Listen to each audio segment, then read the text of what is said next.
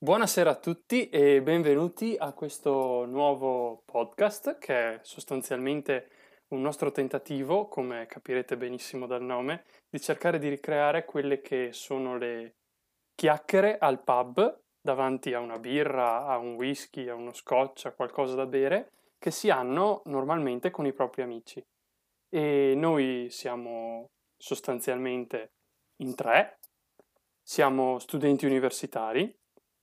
Il mio nome è Federico e ora lascerò che siano gli altri a presentarsi. Prego. Beh, io sono Pierfrancesco, altresì detto il Pier.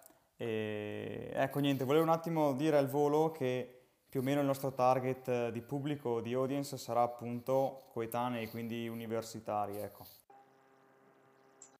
E poi ci sono io, Giacomo, universitario, e niente.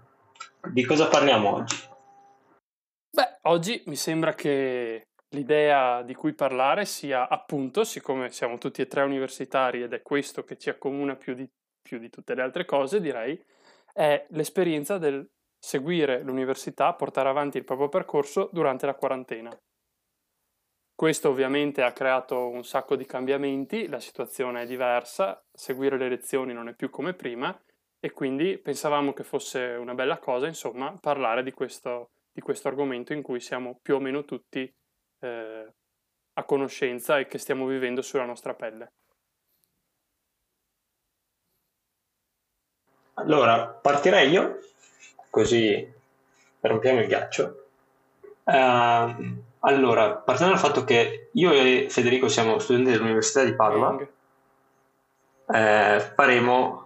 almeno daremo la nostra opinione su come Padova ha trattato la situazione, la sta trattando tuttora. Allora, dal canto mio, la situazione è gestita abbastanza bene dal punto di vista della didattica, o meglio, forse per mia fortuna, avendo dei professori che comunque sono abbastanza bravi comunque con tutta la questione della teledidattica, si riesce a seguire senza troppi intoppi bene e comunque in maniera proficua. Il grande problema sarà fare gli esami, perché non si sa come si faranno questi esami. Adesso ci sono molti dubbi, molti programmi da usare, mica programmi, poi dovendo comunque assicurare il fatto che la gente non copi. Io ad esempio, avendo un parziale fra circa 10 giorni, non dovrò tipo avere un telefono che mi registra da una parte, essere in collegamento con il professore durante l'esame, un casino devastante. E però dai, speriamo comunque di riuscire a fare tutta la sessione, anche se la vedo molto dura. Una cosa che comunque mi lascia molto molto perplesso è il fatto che nessuno si stia preoccupando di noi come categoria di sociale, cioè ovvero gli studenti universitari. Almeno io non ho sentito nulla in questi 2 mesi e questo mi sta facendo un po' preoccupare. Te, Pier, cosa ne pensi di questa cosa che, ad esempio, nessuno si sta facendo sentire a livello istituzionale? Io, innanzitutto vorrei specificare che non sono con voi a Padova, ma sono a Trento e che quindi la situazione è più o meno analoga, anche se, diciamo, la mia università è partita con un paio di settimane di ritardo perché negli anni non aveva investito sulla didattica a distanza e quindi si è ritrovata a correre alla prima spiaggia disponibile tra le varie piattaforme e trovare soluzioni diverse per appunto affrontare questa nuova crisi, no? E sono anch'io molto perplesso, anche perché con la diretta di Conte di lunedì, mi sembra, ha accennato ai congiunti, ha accennato a diverse cose, ai lavoratori e all'industria che ripartirà, però non ha accennato a noi universitari che, per carità, noi non produciamo, cioè non facciamo parte del PIL italiano, perché alla fine studiando non è che lavoriamo. Però siccome noi siamo il cuore giovane dello Stato, dell'Italia, e quindi tra un paio d'anni, tra 2 o 3 anni, saremo noi la nuova, diciamo, la nuova frontiera italiana per quanto riguarda l'ambito lavorativo, pensavo che lo Stato ci avrebbe considerato di più, anche perché adesso sta nascendo, purtroppo sì, e sta nascendo adesso anche una diatriba tra chi deve pagare l'affitto e chi no, e adesso non so se vogliamo approfondire questa faccenda in un altro episodio oppure meno, però vorrei solamente anticipare che è una delle tante problematiche che noi universitari dobbiamo affrontare e che nessuno ci sta dando voce. E per questo vorrei anche dire al volo che, almeno da parte mia, l'esigenza di creare un podcast è stata appunto questa, quella che non mi sentivo rappresentato dalle persone emergenti tra influencer, politici, eccetera, che attualmente sono su piazza. E quindi volevo dare voce a gente come me, come noi. Tu, Federico, cosa hai da dire? Sì, diciamo che, almeno secondo me, tutto quello che è la nostra problematica, la situazione che viviamo, è un pochettino ai margini del discorso, ok? Si parla tanto di salute, si parla tanto di lavoro, si parla pochissimo di studio, didattica e di quello che questa quarantena, questa chiusura quasi totale, insomma, degli spostamenti e delle lezioni soprattutto, porterà in termini di ritardi nelle lauree, ritardi negli esami e in tutte queste procedure e oltretutto nella qualità della didattica, perché si può dire quello che si vuole, ma una lezione fatta di persona è diversa da una lezione fatta a distanza, specialmente per certe materie. Mi viene in mente, se uno frequenta ingegneria o facoltà di questo genere, che hanno alcuni corsi che sono prettamente sperimentali, farli a casa chiaramente non è la stessa cosa che farli in aula o in laboratorio, fondamentalmente. Quindi diciamo che viene a mancare una parte della formazione didattica che in qualche maniera andrà reintegrata.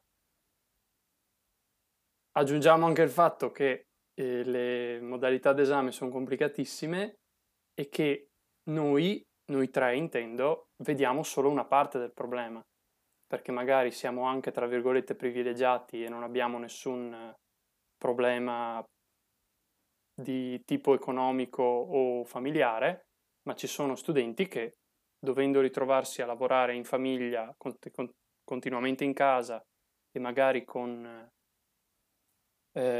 con strumenti non adeguati, magari un computer vecchio, una connessione che non va, si ritroveranno a rimanere indietro con l'apprendimento o con gli esami, insomma.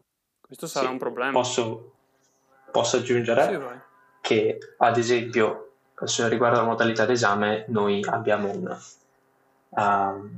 una clausola, tra virgolette, che specifica che se nel caso dovesse saltare la connessione, per qualsiasi motivo l'esame viene annullato. Ecco, infatti. Posso solo immaginare gli insulti e le imprecazioni che si possono esprimere in un momento del genere. Un'altra cosa è il fatto che leggendo parecchi articoli su internet mi pare che anche a livello di scuola superiore, e scuola primaria, comunque non c'è tipo il 20% degli studenti non riescono ad essere coperti dalla teledidattica, che è un po' allucinante come cosa, e soprattutto nelle fasce inferiori come le elementari o medio sì, poi lì c'è un altro problema, nel senso che noi possiamo seguire, essendo sui 20 anni, possiamo seguire benissimo una lezione da casa e imparare tanto stesso. Esatto. Un ragazzetto, cioè un bambino che è in prima elementare, deve ancora imparare a stare zitto e fermo, ha un problema di tipo completamente diverso e che probabilmente con la didattica a distanza non è risolvibile in nessuna maniera. Ci stavo pensando anch'io, in effetti, perché adesso ormai più o meno in Italia la media di diverse etnie tra i paesi è più o meno il 50%, insomma comunque E con la globalizzazione abbiamo avuto un sacco di ingressi, di uscite, di persone a livello di confini italiani. E comunque stavo pensando che tanta gente, sia italiana, sia venuta qua con una carta temporanea e così via, non ha la disponibilità economica sufficiente magari per fornire un computer in più al figlio oppure una connessione internet in più al figlio, perché io conosco diverse persone nei miei dintorni e so che tante famiglie magari hanno solamente un cellulare con la connessione internet che serve al genitore per rimanere in contatto nei gruppi WhatsApp delle varie classi, capito? Però magari dopo in mattinata andrà al lavoro e non potrà lasciare al figlio la connessione internet, anche perché ormai, almeno dalle mie parti, la fibra non c'è ancora, non è ben sviluppata e loro come io siamo in difficoltà perché, per dirvi adesso, sono in connessione con voi attraverso hotspot del cellulare e sto consumando i giga e un'ora di conferenze, di discussione, di chiamata. Non so quanto consumi, figuratevi 4 ore di esame. Infatti, anche quello è un altro problema. Ma una cosa che veramente mi sconvolge è proprio come nelle situazioni di crisi l'arretratezza del paese si faccia vedere. Ed è preoccupante tutto ciò, cioè soprattutto il fatto proprio di non avere nessuno che ne parla. Della categoria che forse è più importante, ovvero i giovani e coloro che studiano, perché bene o male tra 20-30 anni saremmo noi che dovremmo gestire il paese, la cosa pubblica, quindi non... Anche perché stanno facendo tutti appoggio sul fatto di questi dispositivi che non sono garantiti dallo Stato, quindi danno per scontato che ognuno se li compri di tasca propria. Certo. Non so se sia la soluzione migliore basare tutto un nuovo sistema di istruzione su una cosa che non è data per scontato. Sì, beh, la cosa che mi colpisce di più è che in altri casi in cui si diceva negli anni scorsi bisogna potenziare i sistemi di didattica a distanza, e lo si diceva per quei casi di persone che magari stanno ammalati in ospedale per diverso tempo, ok, hanno bisogno di seguire le lezioni a distanza, non ci si è mai mossi perché si diceva che costava troppo, che sarebbe stato impraticabile, eccetera, eccetera. Pandemia, nel giro di 3 settimane, tutti quanti con le lezioni a distanza senza neanche occuparsi di quelli che magari i problemi ce li hanno sul serio. Quindi, come al solito, ha fatto cadere tante scuse messe lì a caso, però, come dice il Jack, ha evidenziato alcuni problemi che sono lì e che purtroppo rimangono, è inutile. Sì, tutto ciò ha fatto cadere molte persone al pero. Infatti. Come si direbbe in Veneto, il gaffatto passa da pomi, cioè. Esatto. Signori, cioè è veramente preoccupante tutti questi tagli a sanità e istruzione che negli anni scorsi si facevano. Veramente questi nodi sono venuti al pettine, è veramente preoccupante. Sì, più che preoccupante è desolante, ecco. Mm-hmm. E il fatto che lo dica io che ho 20 anni, 21 anzi, qualche cosa. Ma se non lo dici tu, chi è che dovrebbe dirlo? Non lo so, qualcuno che abbia qualche anno più di me, non lo so, cioè io dovrei pensare a tutt'altro, forse. Sì, è vero, per carità, però se una classe non parla, se una classe d'età non parla e non dice la sua e non è presente all'interno del dibattito, è chiaro che chi non fa parte di questa classe faccia l'assunto che a questi non frega una mazza, fondamentalmente. E che quindi... Sì, forse anche... Vai, scusami. No, che quindi si può prendere le decisioni che si vuole senza tener conto di loro, che tanto a votare non ci vanno, soldi non ne danno, e quindi aspettiamo che diventino un po' più vecchi. Sì, Forse questo podcast potrebbe essere anche un'idea per farsi sentire in qualche modo. Sì, diciamo che piuttosto che urlare al vento. Speriamo che su Spotify o su tutte le piattaforme che ci troveranno i nostri ascoltatori. Vai Pier. No, stavo pensando, giusto così, che anche se noi non veniamo rappresentati, no? E comunque la nostra idea, e danno per scontato che quando sarà ora di entrare nel mercato del lavoro noi verremo entusiasti di tutto quanto a partecipare a diverse iniziative, così.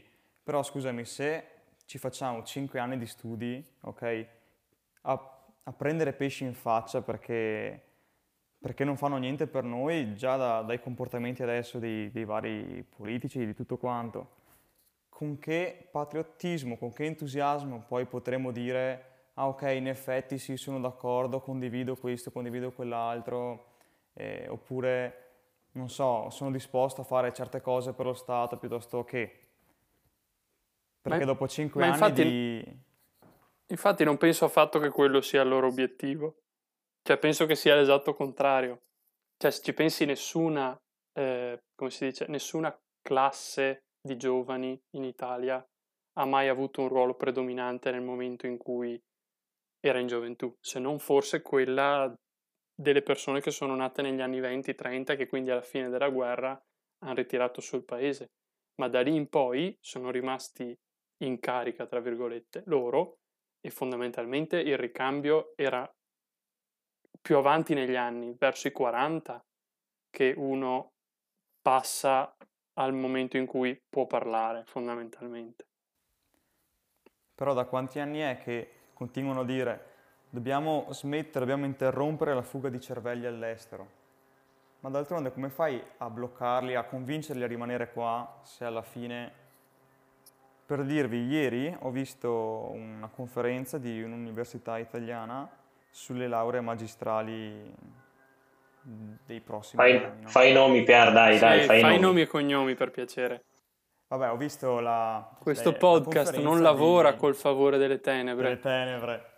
Allora, ho visto la conferenza di Trento sulle lauree magistrali, sulla proposta dei vari corsi.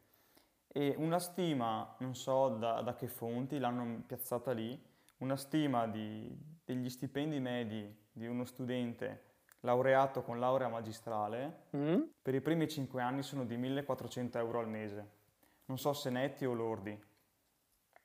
Allora, io capisco che magari non possiamo partire subito con lo stipendio grosso e bla bla bla, però ti fai 5 anni a sbatterti la testa sul tavolo, ok?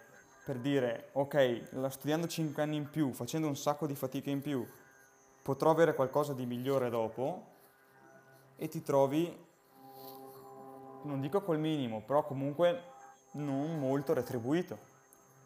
Sì, questo sono d'accordo che si possa vedere come una cosa ingiusta, però le ragioni sono molto più complesse.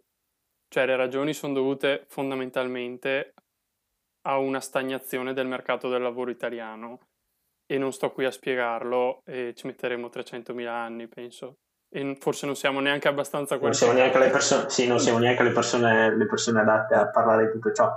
Però sì, diciamo che in 30 secondi, se lo Stato italiano comunque favorisse e mettesse nelle condizioni a una serie di persone di avere delle attività imprenditoriali fruttuose, e a molte più persone avere delle attività imprenditoriali fruttuose, comunque penso che il mercato del lavoro si risolleverebbe. Non avrei saputo spiegarlo meglio.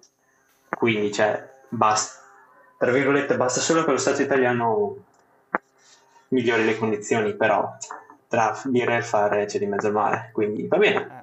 Però nel frattempo, hai capito, io dall'inizio della quarantena, e specialmente dopo la conferenza di ieri, ho pensato più di un paio di volte, ma ne vale davvero la pena studiare 5 anni, e sappiamo tutti quanti, chi ha fatto l'università, chi la sta frequentando, che non sono 5 anni a raccogliere fiori in mezzo a un prato fiorito.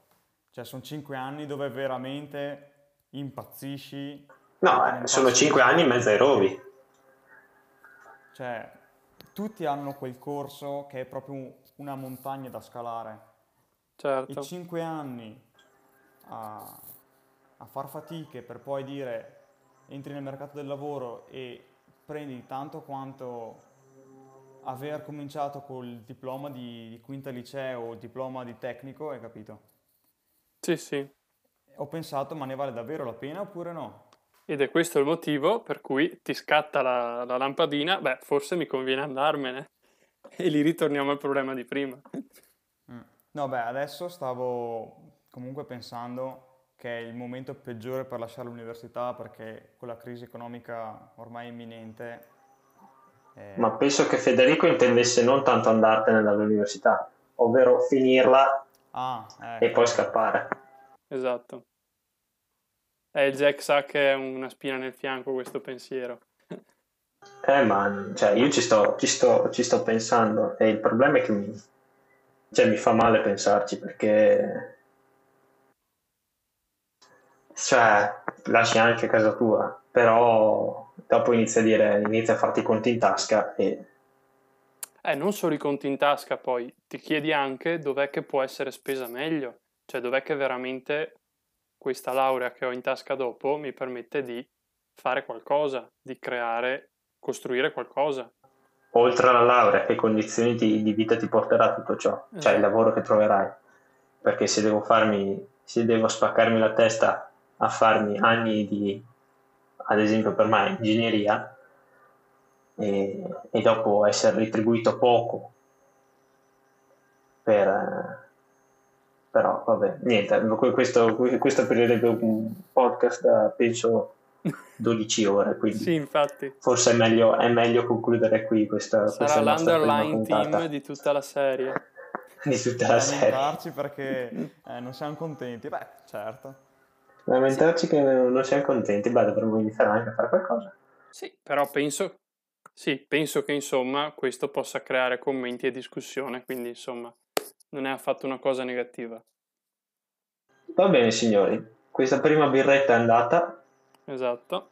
Penso che potremmo salutare i nostri cari ascoltatori. Se esistono, sono tipo i 25 lettori del Manzoni.